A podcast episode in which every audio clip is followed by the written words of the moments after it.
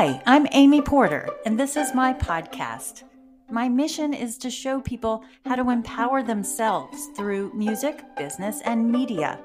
I try to see as clearly as possible how I can help. I showcase the music that I've played and the people I've met along the way. I'm a wife and a stepmom. You might know me as a professor, a performer, a producer, a publisher, a recording artist. I'm the founder of a couple of nonprofits. Welcome in to my Porter Flute Pod.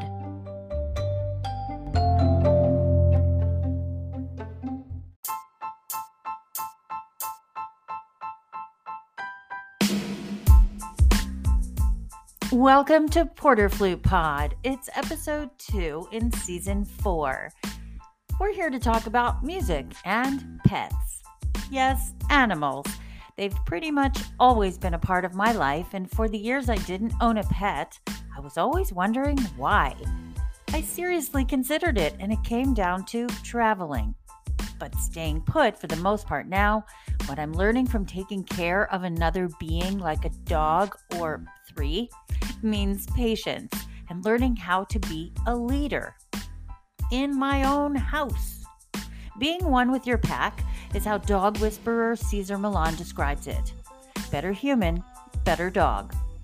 Here in the Porter Flute Pod pack with me today is Alan J. Tomasetti and Justine Sedke, and we all have some stories and some music about animals to share in our podcast. Welcome to Porter Flute Pod. We're so glad everyone can join our pack.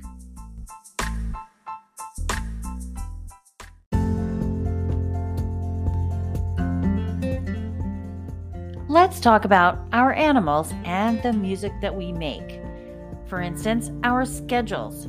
It's pretty much the same. Our animals, they enhance our life, of course, but they need structure and we need structure.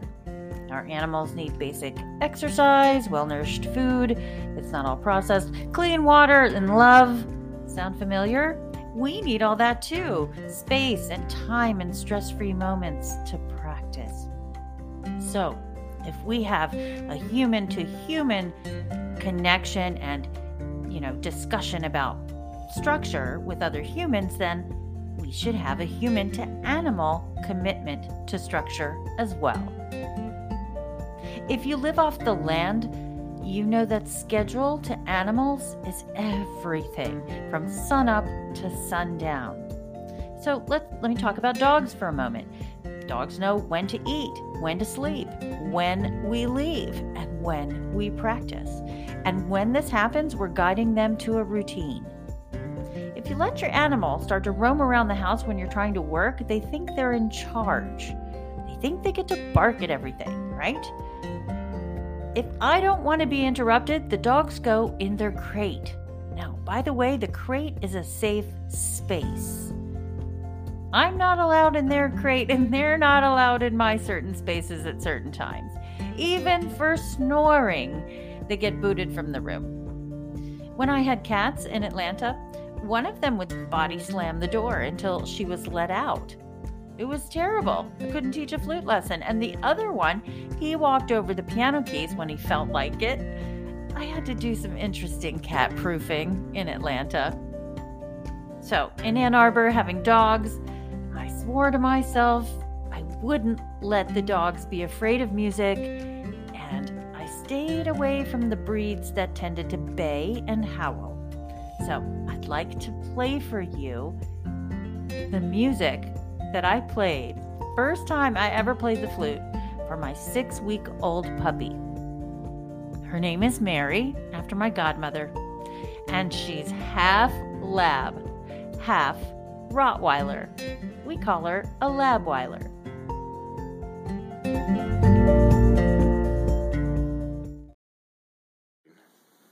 Okay, so I'm going to go and play the flute for Mary for the very first time in her life.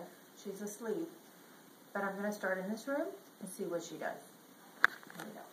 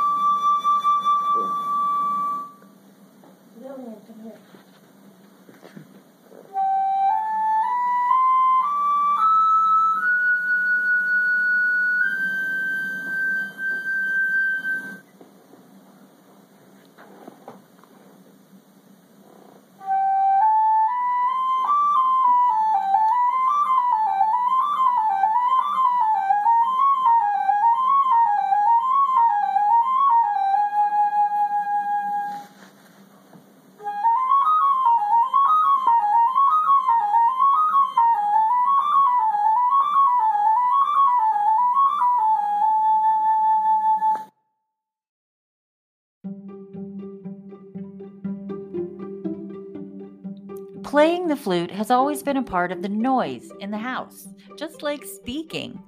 I know, I'm lucky. My dogs don't howl or run away. One person on my YouTube channel wrote, You're lucky to have that dog. When I play, my dog runs away. And on Instagram, Jenny B83 wrote, My dog pieces out as soon as she sees me take my flute or piccolo out. Mary's such a good girl. Some fans write in words that my dogs might be saying. For instance, on Burbigay Sticks, when I was playing with my Irish Terrier Cinnamon in the video, one listener writes, Cinnamon, he, she's thinking, when will this end? I want to go in the other room. And Amy's thinking, well, it is Allegro Molto. Hold your horses. Cinnamon, folded ears. Some Instagram fans have written that I'm lucky my dog doesn't howl when I play. Sammy Musically I Am writes, My Roddy howls every single time I play. Well, okay, I learned this from the American Kennel Club.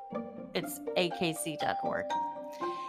Some people think dogs howl along to a Bach flute sonata because it hurts their ears, but if your dog was in pain, he'd most likely run away from the sound, hide, or cover his head. One reason for howling is the modern dog's connection to his ancestor, the wolf. In the wild, wolves howl to communicate with one another. They do it to let the other pack members know where they are or to warn off other animals encroaching on their territory. They also do it to assemble the pack and assert a group identity. It's similar to the domino effect that happens when one dog in the neighborhood starts to howl and then every dog joins in. Your canine companion may not even know why, why he's howling, but the behavior is deeply buried in the genetic code. In fact, research suggests that canines actually have a sense of pitch. For example, as more wolves join in, each one changes its tone, and recordings have shown that each wolf is howling a different note. Your dog, too, can differentiate pitch and tone. Dogs also pick up higher frequencies than the human ear, so they may be howling along to something you can't even hear. Your dog may be deliberately joining in at a completely different pitch or note just to individualize his howl.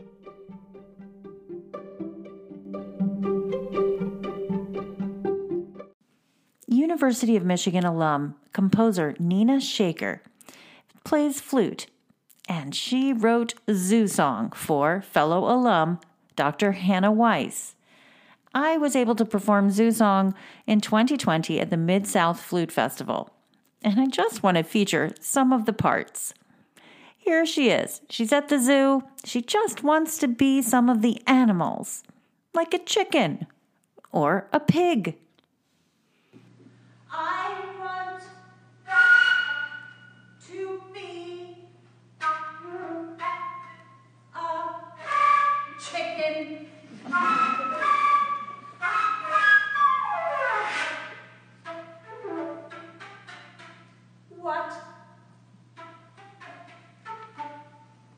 What do you know about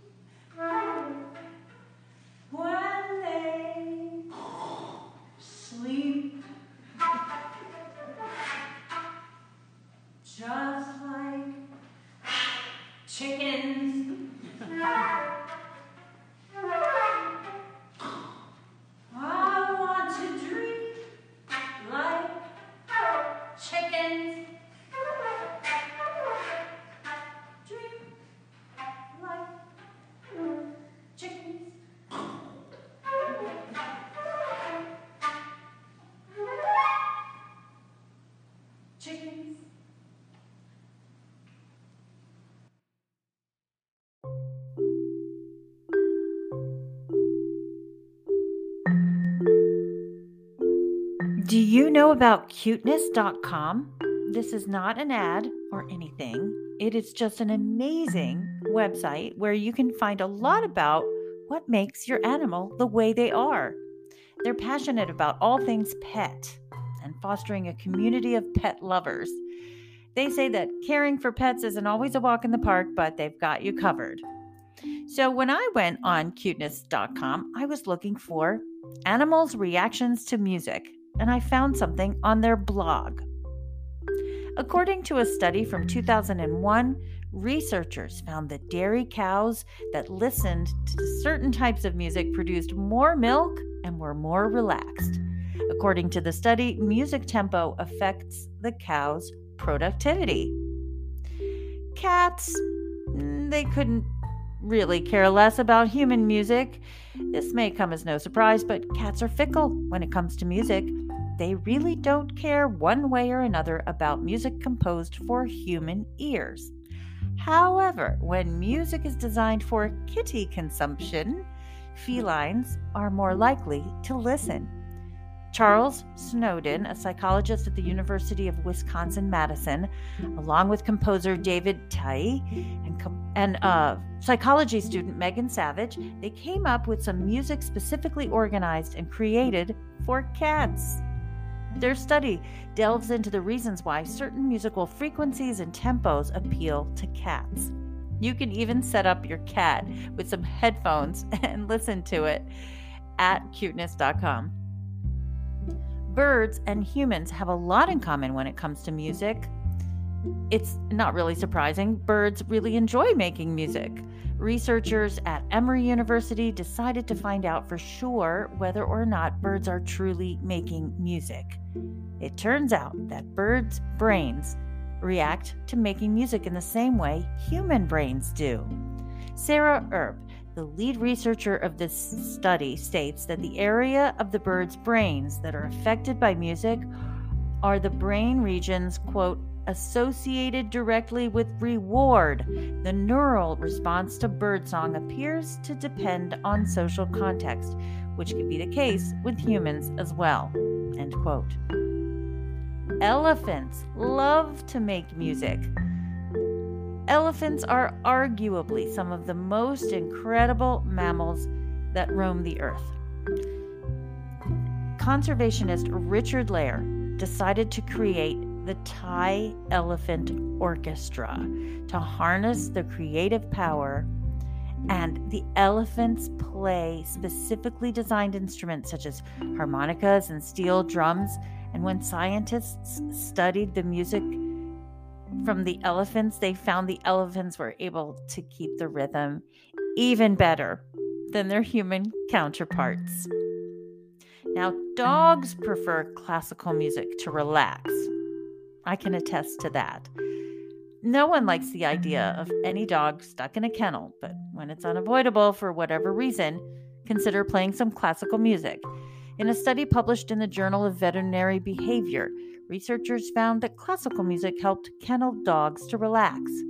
The scientists played all different kinds of music for 117 kenneled dogs, including rock, metal, and classical. They found the metal music caused body shaking, a sign of increased nervousness and agitation in the dogs, but the classical music pretty much lulled the dogs to sleep, as it does for some humans as well.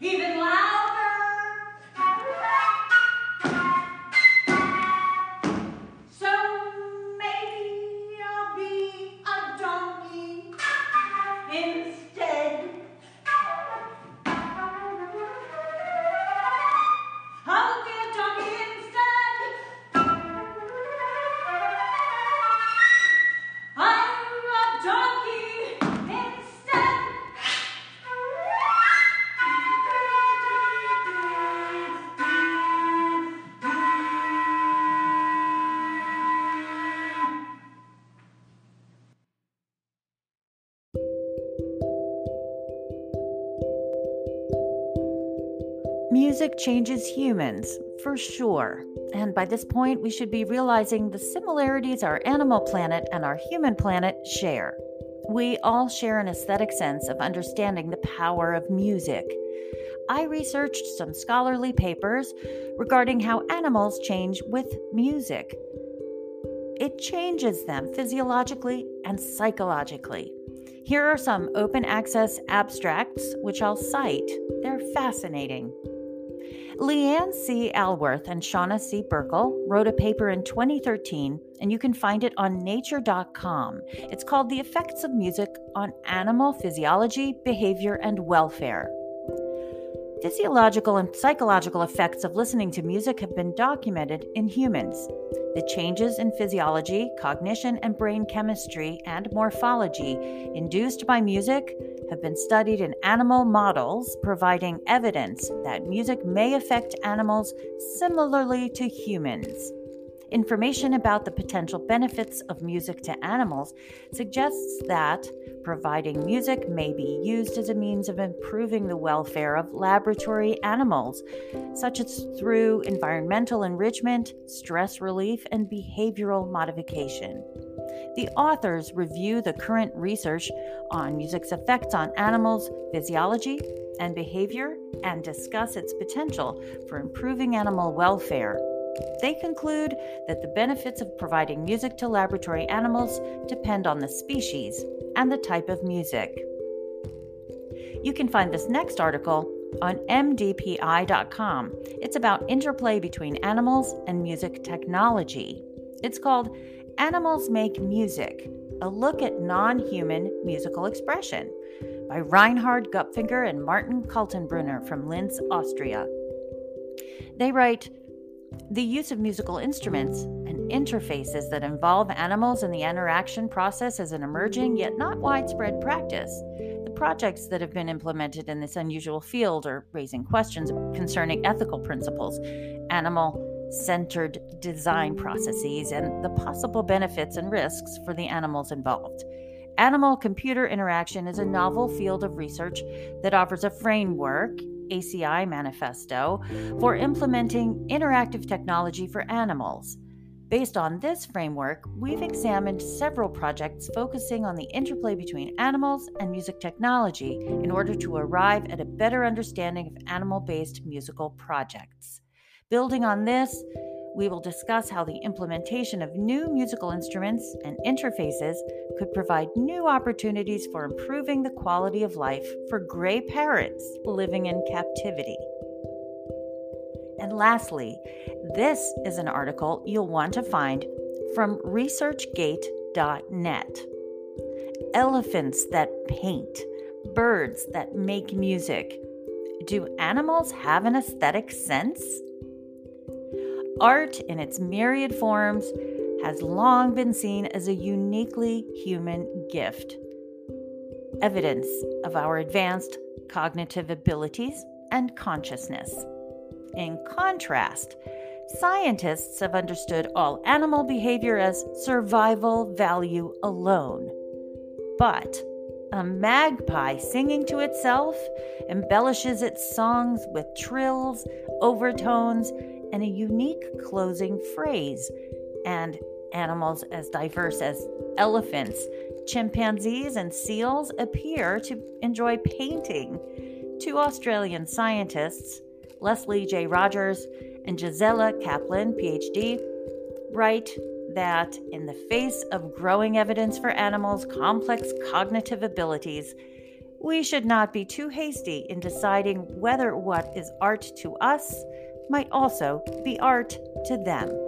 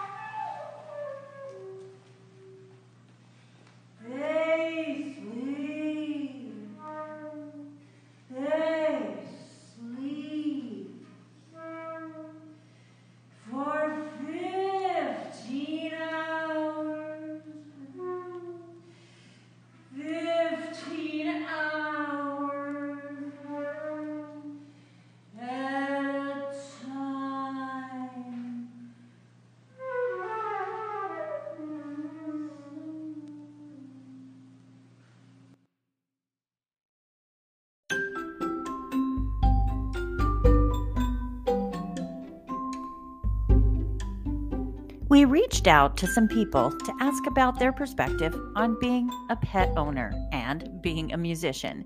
So we'll hear from three people Ellen Tomasetti from Porter Flute Pod, Justine Sedke, another producer from Porter Flute Pod, and a dear friend, Laura Dwyer.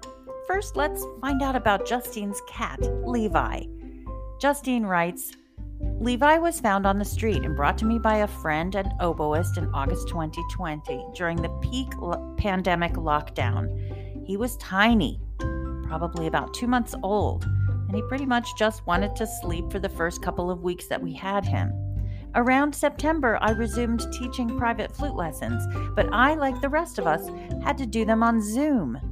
I wasn't sure how he was going to adjust to the sudden noises, and there were lots of noises. My students were all around fifth and sixth grade, but once I settled in and started to play scales with my students, he would fall right asleep. It was so refreshing. I had pets growing up who couldn't stand the sound of the flute, but it knocks Levi out. When my students would get frustrated about always missing the E naturals in their band piece, I would just point my camera at Levi and show them how happy he was to listen. He lightened the mood and made virtual flute lessons feel a little less bad for a minute each week. Now from Alan Tomasetti. Alan writes, I've always been an animal lover since I was little. I've had everything from dogs, cats, birds, fish, and even hermit crabs and hamsters growing up. When I left for college, it really wasn't the same. My pets would listen to me practice and would certainly have an opinion about what I was playing. I couldn't get through Peter and the Wolf without my own bird trying to sing along.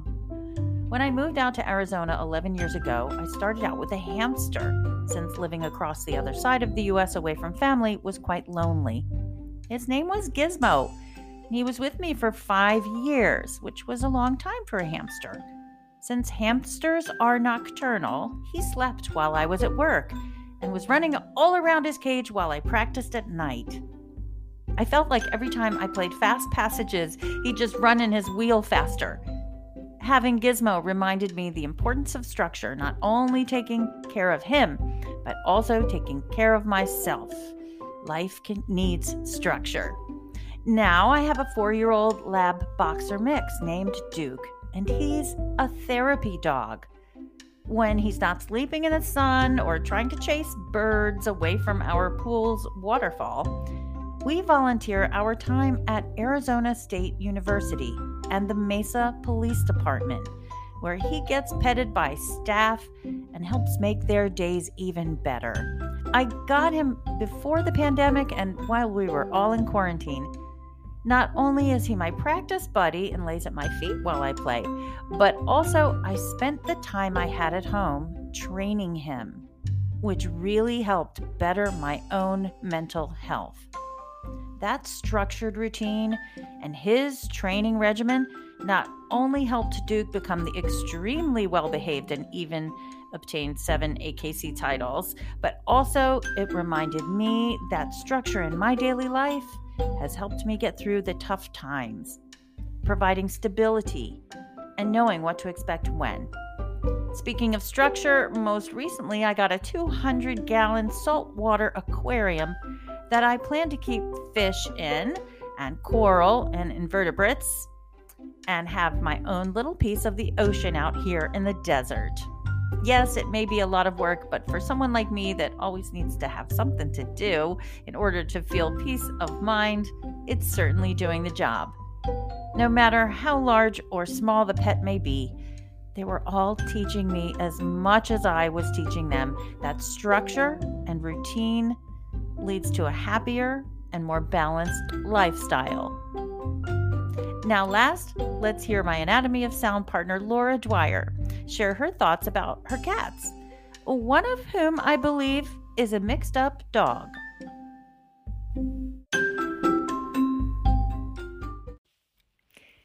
Amy, as you know, my husband Chris and I are both musicians, so there's music going on in our house in some form or fashion pretty much 24 hours a day in some way. And we have two beautiful Persians that we adore. One is a big black Persian with um, orange eyes, and then we have a, a smaller calico Persian with yellow eyes, and we just adore them. They're beautiful kitties, and they're a huge part of our lives and they love music. They uh, they love to come in when I get my instrument out, and often Angel will hop up in my lap when I'm playing. That little sweet calico kitty will hop up in my lap and go to sleep while I'm playing. That is until I get into the high register. She is super not a fan of the upper register. So as soon as I uh, get up around E natural F um, above the staff, she's done once out. so she jumps off my lap and goes over to my studio door and is demanding to be released. Bear is he doesn't get in my lap. He doesn't mind being in the room with my high notes at all. So he'll sleep in the in the corner um, and and is a part of my practice routine. But Actually, both of the cats prefer the horn. That's the instrument of choice. They both love to be anywhere near Chris when he's practicing, and um, they don't mind. They'll sit right behind his bell if that's what, you know, if there's a spot to sit, they will sit right behind his bell and sit there and sleep while he's practicing for hours. They adore the horn when we lived in St. Louis, um, Chris practiced down in the basement, and just because it was a very big room and it, it allowed him to really use the space. And so he would sit down in the basement for hours, and there were all these different corners and spots. Um, and there was a place where we had suitcases uh, stored, and so the cat would sleep on top of the suitcase and just be as near as he could to Chris's horn. They also liked to get up on the stairs and look down on Chris while he was practicing, and they they love it. They love the horn more than the flute. I have to say, it's a little insulting. I don't mind telling you.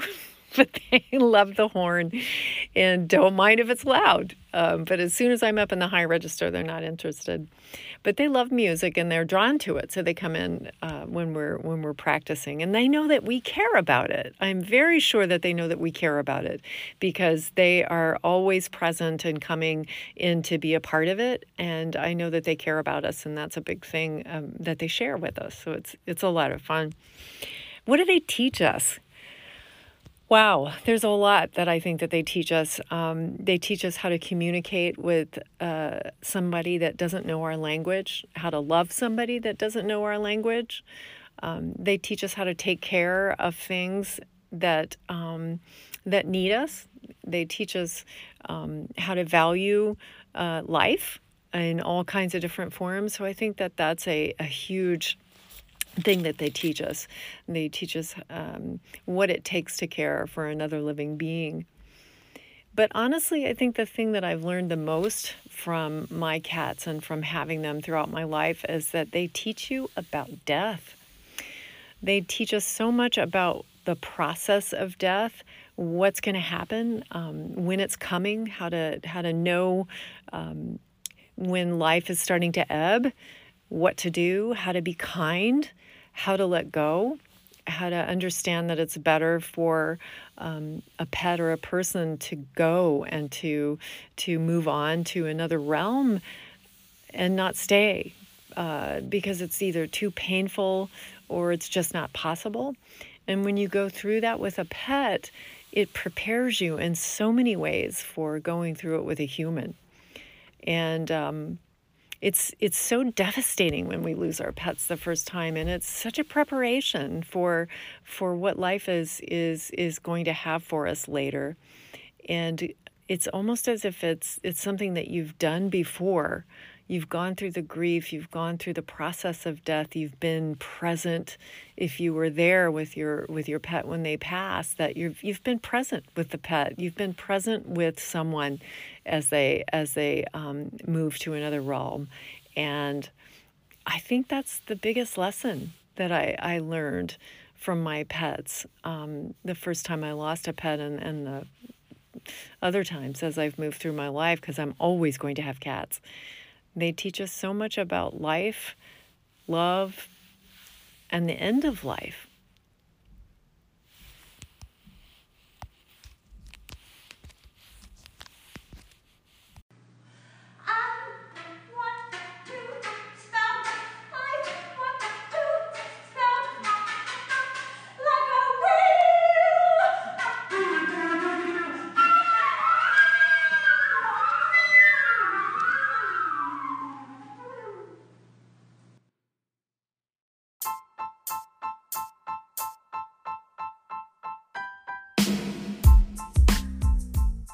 When I proposed this podcast to my co producers, there was a touch of silence.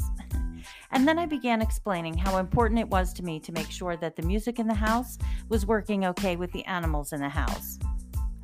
On Facebook, just tonight, I got two comments from two flutists, and I'd like to share them to finish the podcast. Rosalie Morrow writes, when I used to practice piano to accompany students for their solo and ensemble festivals, my cat Cuddy would jump up on the piano bench and watch me. And she put a really cute photo there.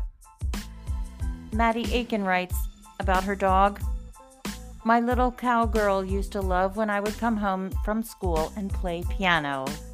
She would run to the room and curl right up under the soundboard and then protest when it was time to go for a walk.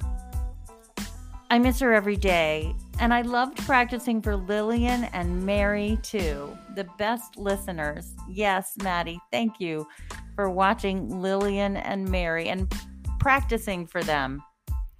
You can join us next time on Porter Flute Pod. My guest is colleague Kathy Stewart. She's a Baroque flutist who teaches here Baroque flute lessons at University of Michigan.